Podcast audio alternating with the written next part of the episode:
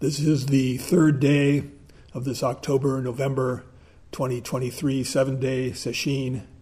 Going to continue uh, reading from the book Subtle Sound The Zen Teachings of Maurine Stuart, edited by Roko Sherry Chayat.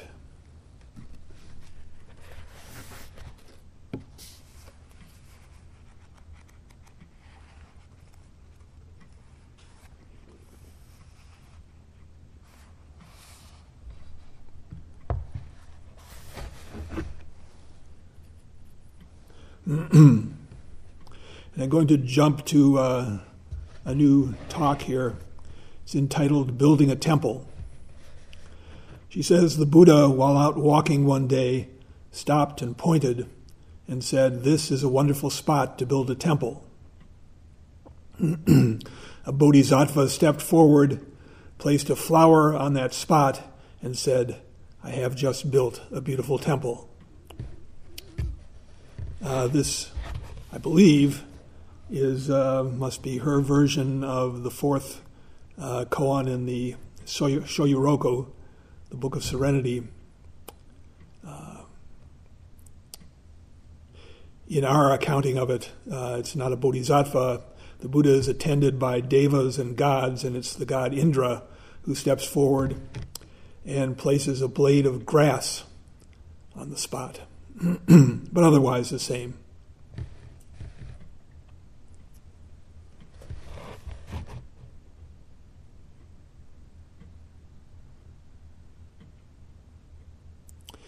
And she says, Where is the most wonderful spot to build a temple? It's in each one of us. The bodhisattva placing a flower on that spot is a bodhisattva placing a flower in our hearts. Each one of us sitting on our cushions is building a beautiful temple. Wherever we are is a wonderful place to build a temple.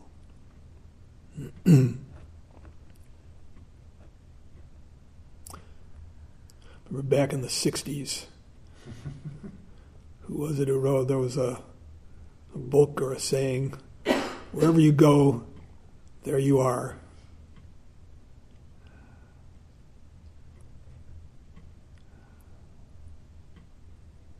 We're here.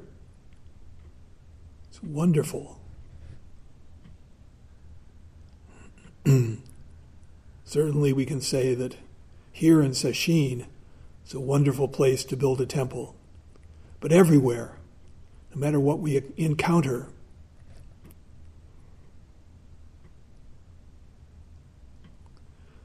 all that we're called upon is to say, yes, it's this.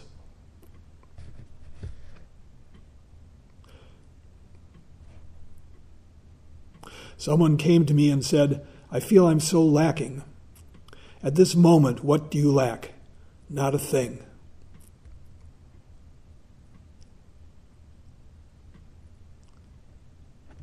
As the truth eternally reveals itself, this very place is the lotus land of purity. This very body, the body of Buddha, as Hakuin says. This very spot is a wonderful place to build a temple. in the beginning of our practice, we feel we have to do so much. We conceptualize about what we, what we find in the many books we read. Am I having that experience? Should I be doing this or that? Is that what it's all about? Books are important and can inspire us to sit more deeply and have some clearer understanding. But when we sit, are sitting in Zazen, we don't ponder what we have read. We just let the mind rest in its natural state and have our own experience of something wonderful. If we trust in this mind in ourselves at this moment, what do we lack? It's the beauty of all Zen practice. It's this mind at this moment. Whether we're working on a koan, doing a breath practice, shikantaza, Everything we need is right there. All we need to do is look.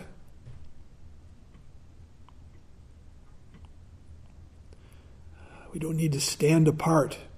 we don't need to regret our condition.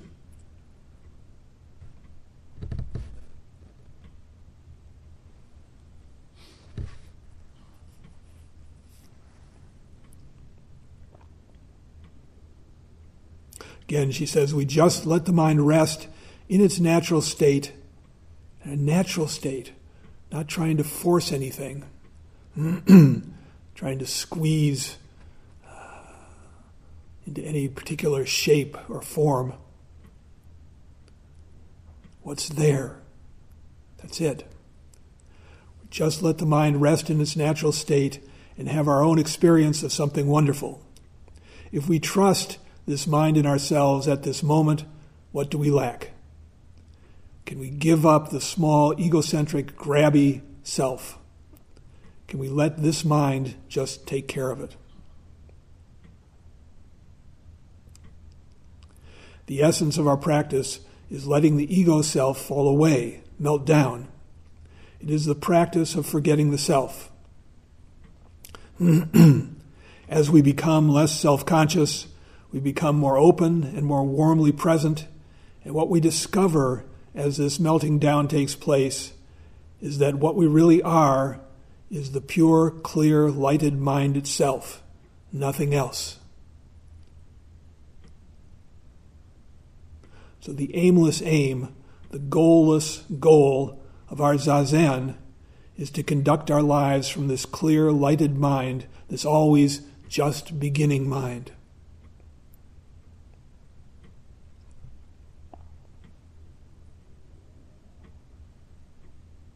When he was about 90 years of age, Dr. D.T. Suzuki said that he was just beginning to understand Zen, just having some inkling of what comes from this ever beginning mind. True insight is always just out of reach, it's endless. It's a quote from Dogen I heard once. I looked for it and couldn't find it.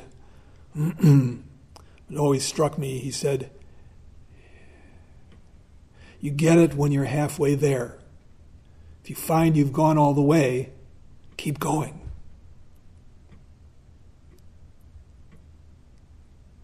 It's endless. If there were a finish line, if we had some experience and that was all there was to it, what a pity. It's just beginning. Having some little opening in our inner eye, of our inner eye, we then go on and on and on.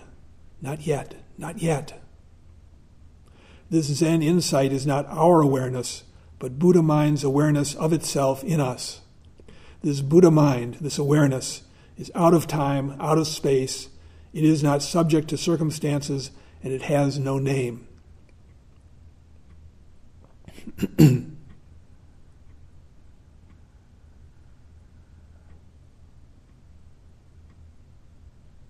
Why somebody said if I say the word Buddha, I want to wash my mouth out for two days.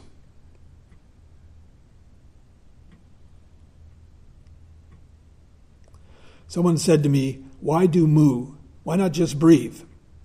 And Maurine says, It's the same. There is no name. It's just mu shin. It's Japanese for no mind. People who haven't experienced zazen may hear the term no mind and say, What is this no mind? When you meditate, you're not supposed to think, so your brain must go blank, right? Of course we think. We can never get rid of thoughts completely, and to imagine that we can is unrealistic. So to judge ourselves, to chastise ourselves for our thoughts, is a waste of time. But how do we deal with this thinking? Thinking is pondering, considering, weighing, judging, and so on, having an argument back and forth in our minds. Not thinking is the denial of thinking, denying what is going on in spite of ourselves. Zazen is something else. Zazen is completely accepting the presence of ideas, of thoughts, without either affirming or denying them, without engaging them. Sometimes there is a life situation to which we must direct our attention. At such a time, of course, we must think it through. We think it down to the, to the last drop. But we don't fool ourselves that we are doing zazen.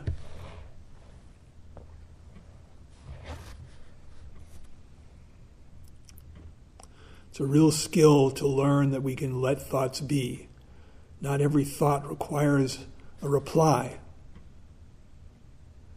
We, we really have no control over what thoughts enter our mind. It's a result of what we've thought in the past, our conditioning, going back, way, way back. Any thought can come in a mean thought, kind thought, embarrassing thought. It's just a thought, it has no substance. To be able to let thoughts fade into the background. It's a skill that each one of us develops as we sit.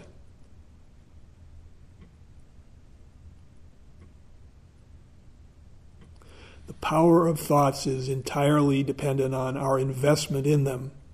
Because we buy into them, they have power over us. There's a movie um, called A Beautiful Mind about the mathematician John Nash. And apparently, he had some mental illness, uh, and one of the uh, symptoms, one of the features of that, was that he saw imaginary people, people who weren't there.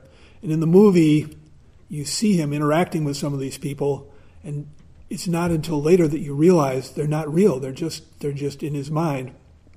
But a point comes when he realizes what he needs to do, and he bends down and talks to some of them, and he says, "I can't talk with you anymore."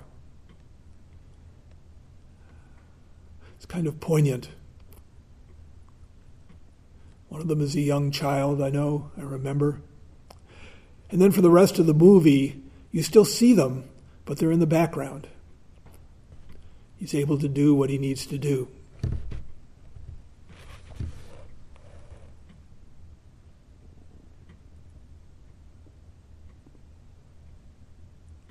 If we hate our thoughts, we're giving them power.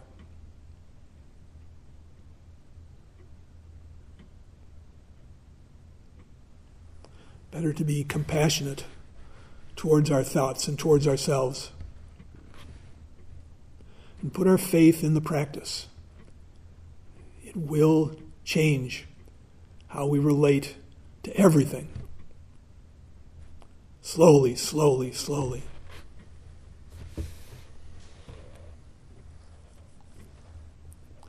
She says, Thoughts are not our enemies in Zazen.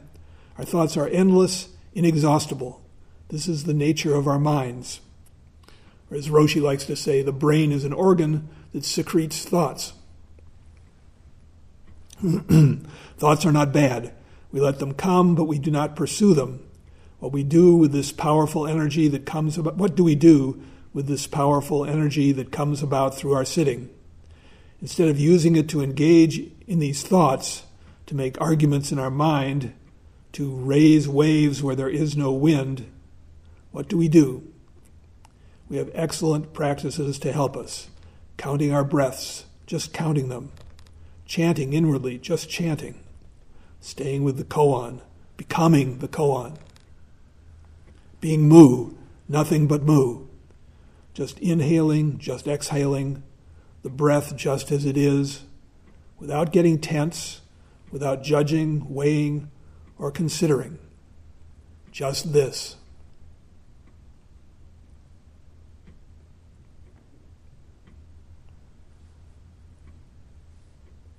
there is a difference between not thinking and being without thinking.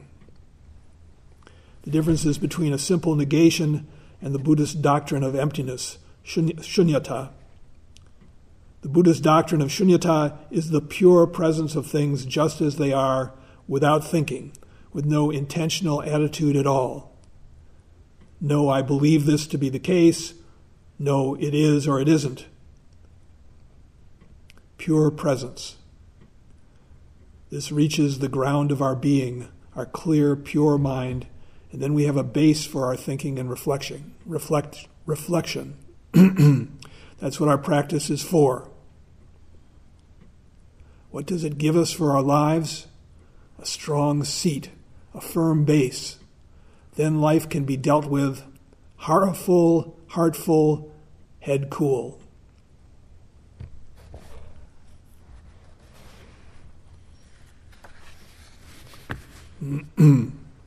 There's uh, something from Ajahn Chah, the uh, Thai forest master, read from before. Relates to this.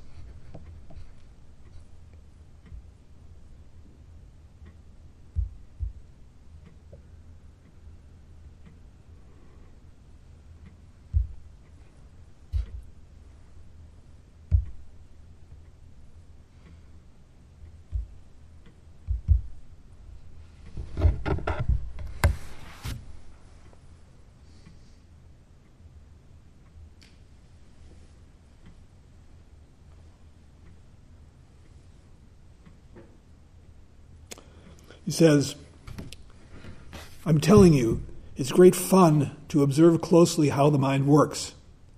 I could happily talk about this one subject the whole day.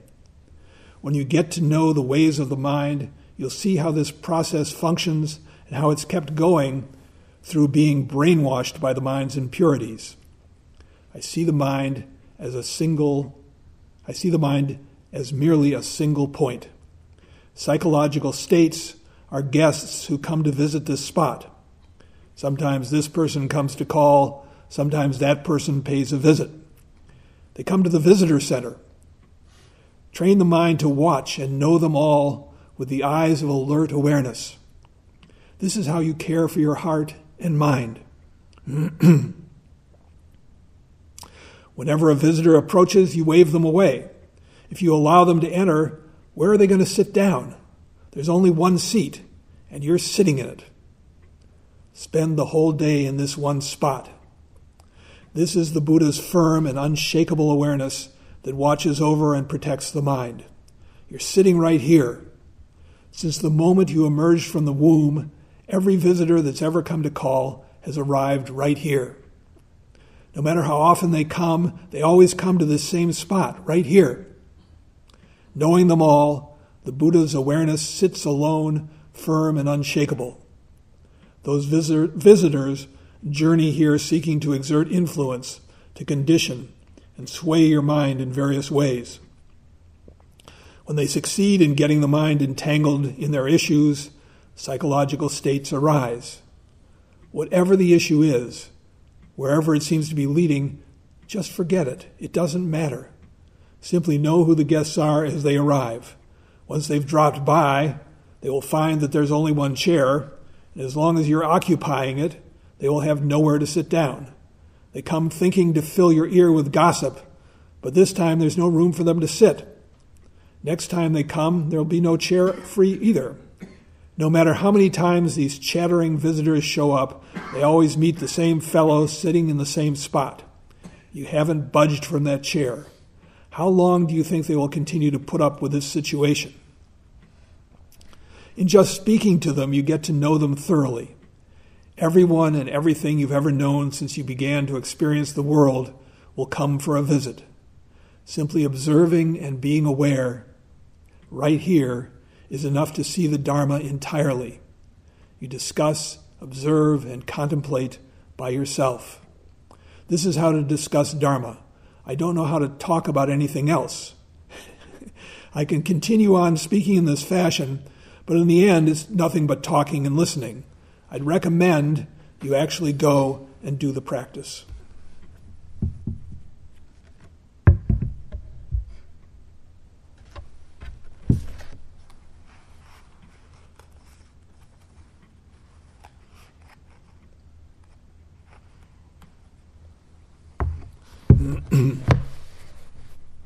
then back to Maurine, she finishes up saying, Our thoughts and illusions are not in the fundamental nature of our minds. They are temporary, they come and go. We can let go of them. We become much more healthy minded through realizing that we are not stuck in some fixed condition. We all have periods of weariness or pain, but it's just a passing, impermanent condition. And fundamentally, we are all Buddha from the very beginning. you can be thrown by those periods of weariness or pain or loneliness or guilt, resentment, whatever. They seem to, to color us. Seems to be who we are, but it's not. Everything passes.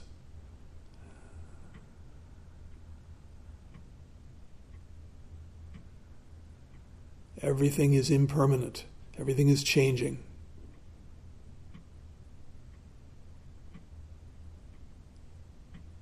All our grasping and rejecting does is make it harder to live with that constantly changing life.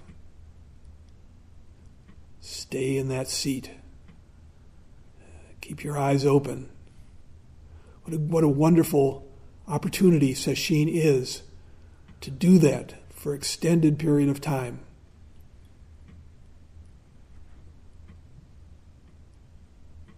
This is why people change.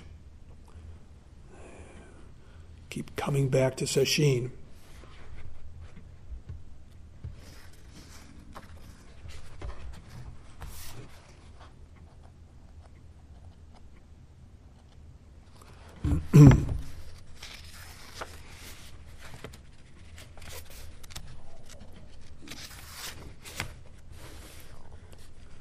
Picking up now on a, another talk she gave. Uh, it's entitled Breathing In, Breathing Out. She says, When we are praised, we are happy. When we are blamed, we are unhappy.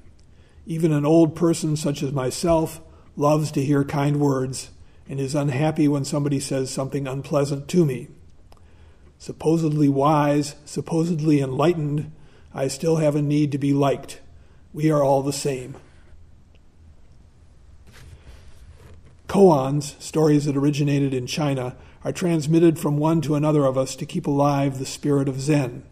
But there are wonderful 20th century koans, and in fact, the koans of our own lives are the best.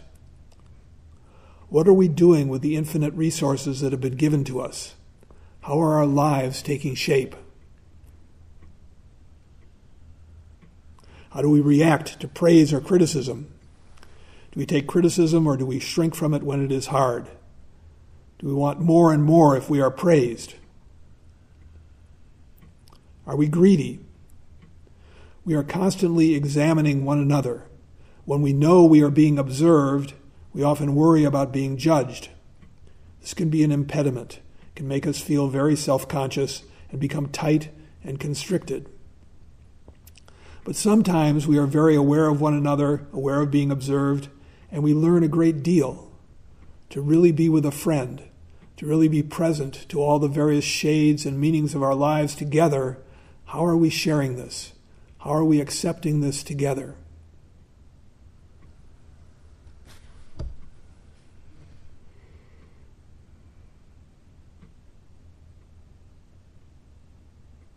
Sometimes a teacher sees that praise can give a student confidence and that he or she needs to be helped along.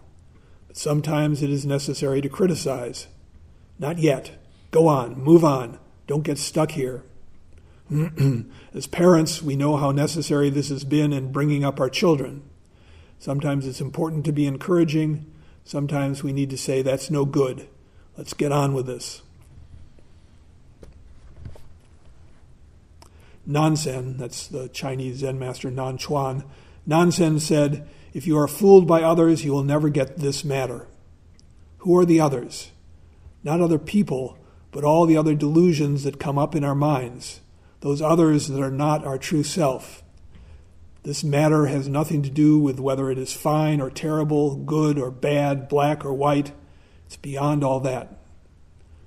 We are here to let go. We are not here to get something, but to let go of everything.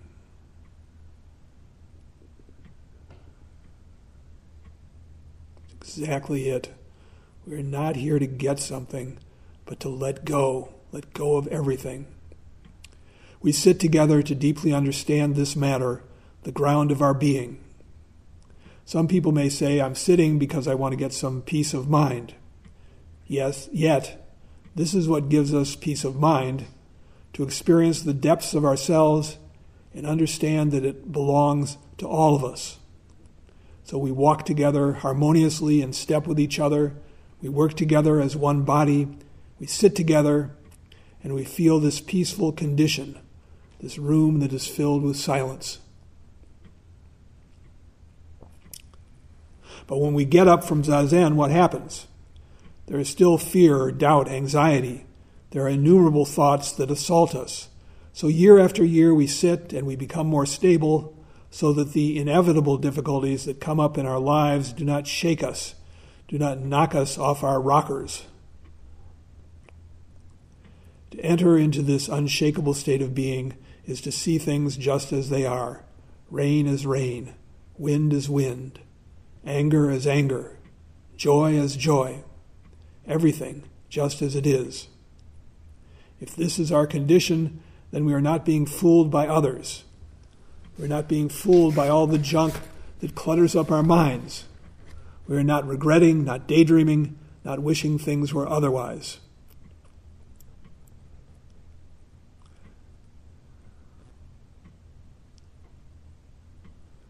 Our practice never comes to an end. There are endless steps along the way. Even the most outstanding Zen masters are taking endless steps. With each step, the circumstance, circumstances of our lives are asking, Are you here? Are you present?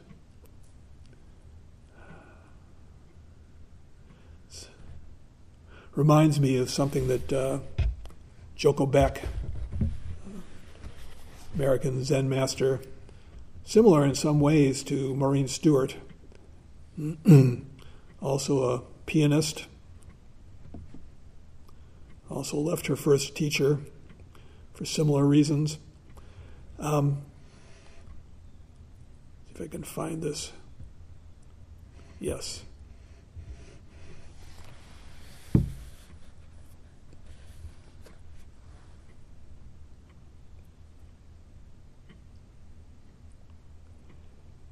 Somebody wrote about her. Her style emphasized the ordinariness of Zen. One of her Dharma heirs once wrote of a Dharma talk she gave. She said, I am fully present about 15 to 20 percent of the time.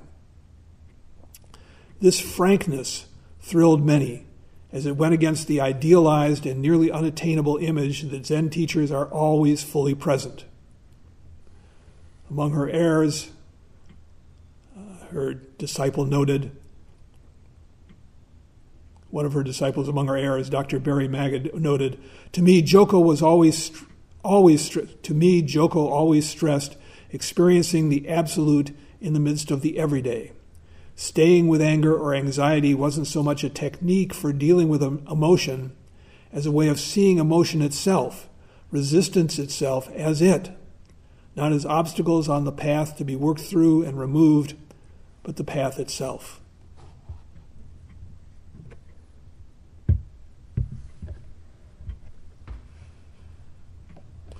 Don't have any doubt somebody who's fully present 20% of the time is a remarkable person.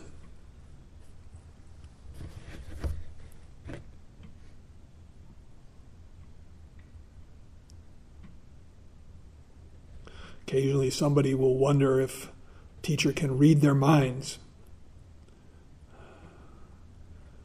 I don't know of any.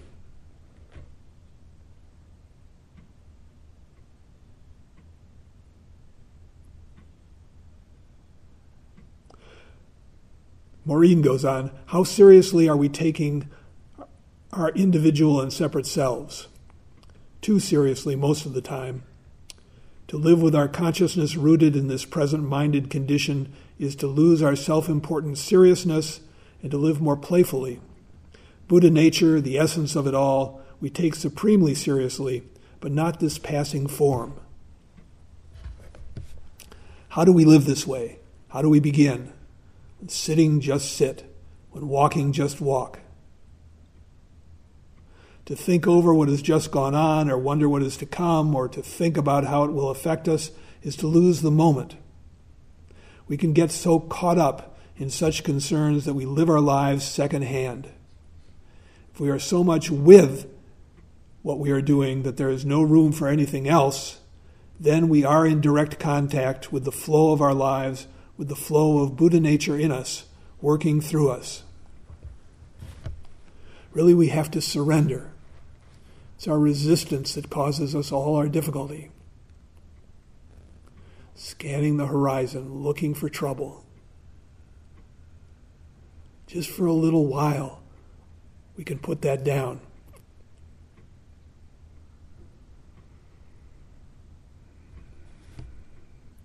When we do, we transform. Makes a change. Maybe it's not a huge and immediate change. Sometimes I think it's like water dripping on a stone. If you leave a stone with water dripping on it for long enough, it makes a mark, but it takes a while.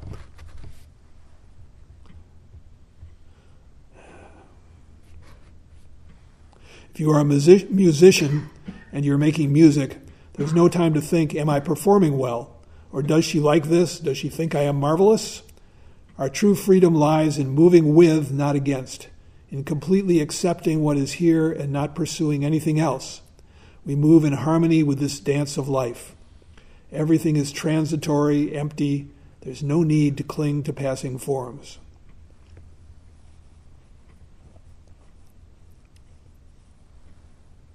One of the hardest things to give up is our little security kit, our collection of reasons for our lives. We must have reasons, we think, or our lives won't be secure. We use all kinds of devices, all kinds of reasons being a mother, a caretaker, a preservationist, a cat lover, a doctor, a lawyer, a merchant, a chief, whatever. But we don't need to have reasons. What is the reason for that rabbit out there on the lawn? Or for the flowers blooming or the trees. When the survival kit has been forgotten, when me has been forgotten, then we can really join in the dance. Then we are really effective as mothers, caretakers, preservationists, whatever, because our action comes from a different place.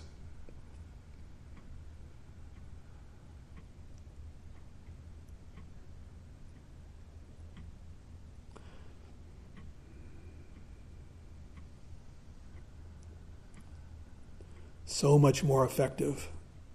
We can say all the right things, have all the right opinions, can speak truth to power, but if we ourselves aren't comfortable in our own skins, how much effect will we really have?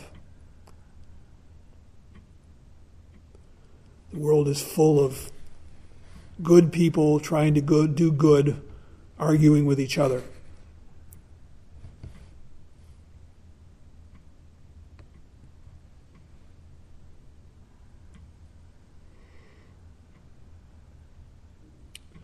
Says Zen is nothing but seeing into our, into our own true nature and realizing that we have no fixed form. It's clearly realizing the ground of our being and realizing its imperturbability. If we have grasped this even in the most minute degree, everything becomes zazen. That doesn't mean that we dispense with zazen. I feel somewhat dismayed when people tell me they jog instead of practicing zazen, or they read Zen in the art of whatever. There are a million books called Zen and the Art of Something or Other, but nothing takes the place of Zazen. Nothing. Zazen extends itself into our lives, and we are one with whatever confronts us. What we are doing in Zazen is having a taste of this one mind, this plain, pure, clear being. How do we come to this? Not by thinking about it, not by grabbing it, not by seeking after it, just by doing what the practice asks. What is it doing through us? What is the Buddha Dharma doing through us? If we get out of the way, what does the Buddha Dharma do?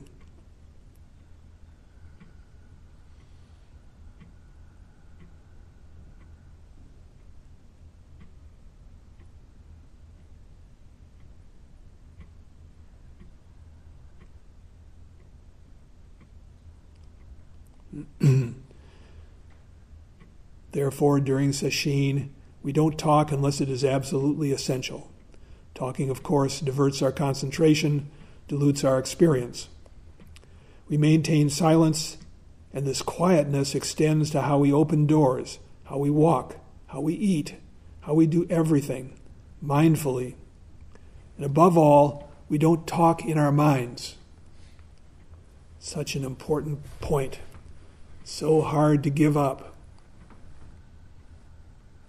Chatter in the mind. Of course, you have to notice. So many people say, I just can't seem to bring my practice into my daily life. I'm always caught up in thoughts. And it's true, it's been pointed out, when you're lost in thought, there's not really much you can do about it because you're lost. You're one with your thinking.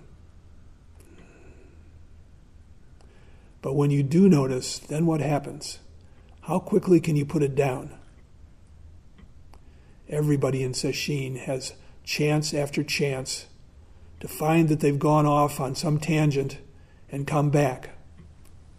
And so much of the skill of Zazen is that readiness and that willingness, that confidence to let it go. Just notice, oh, move. Clean, nothing, nothing more to add. It's a practice. We get good at it, we get better at it.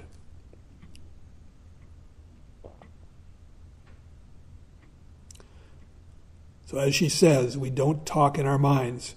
We don't have little arguments and conversations with ourselves. We don't need to do that here. Everything is taken care of for us. Food is prepared, the zendo is prepared, everything is prepared.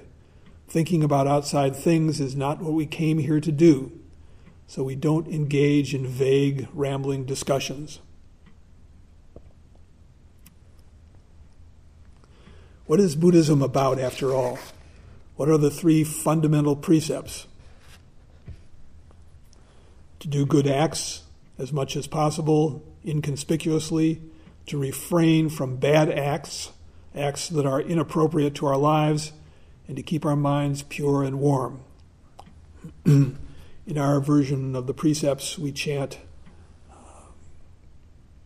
I vow to do good. I vow, I vow to avoid harm. I vow to liberate all living beings. The three fundamental precepts in Buddhism.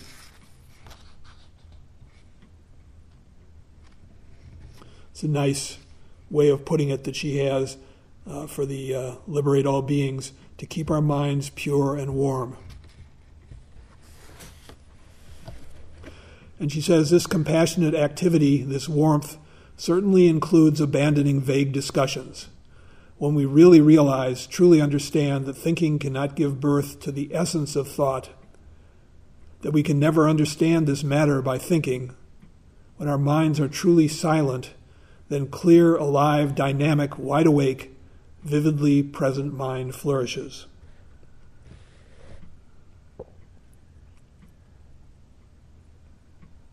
Then she tells the story of Vimalakirti which many of you know. Vimalakirti was a layperson. This is during the life of the Buddha, time of the Buddha's life. Like so many of us, yet he was extraordinary, and people were often afraid to go and see him because they feared they could never have anything sufficiently significant to bring to him. One day, however, Manjusri, the bodhisattva of wisdom, Manjusri summoned up all his courage and went to see Vimalakirti. He asked him, what is the doctrine of non duality as realized by a bodhisattva? Vimalakirti asked him the same question in turn. Turned the tables on him. Manjusri replied, As I understand it, the doctrine is realized when one looks upon all things as beyond every form of expression and demonstration and as transcending knowledge and argument. This is my comprehension. May I ask you what your understanding is? Vimalakirti sat with a thunderous silence.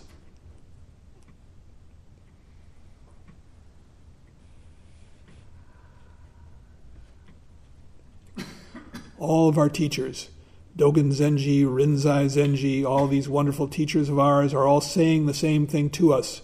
Turn the light on. Return to the source where we have always been. How do we do this?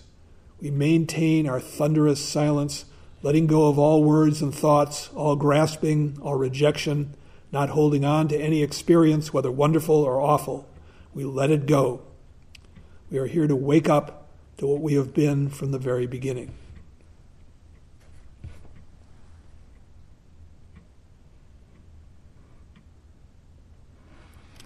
I think that's a very good place to stop. we'll now recite the four vows.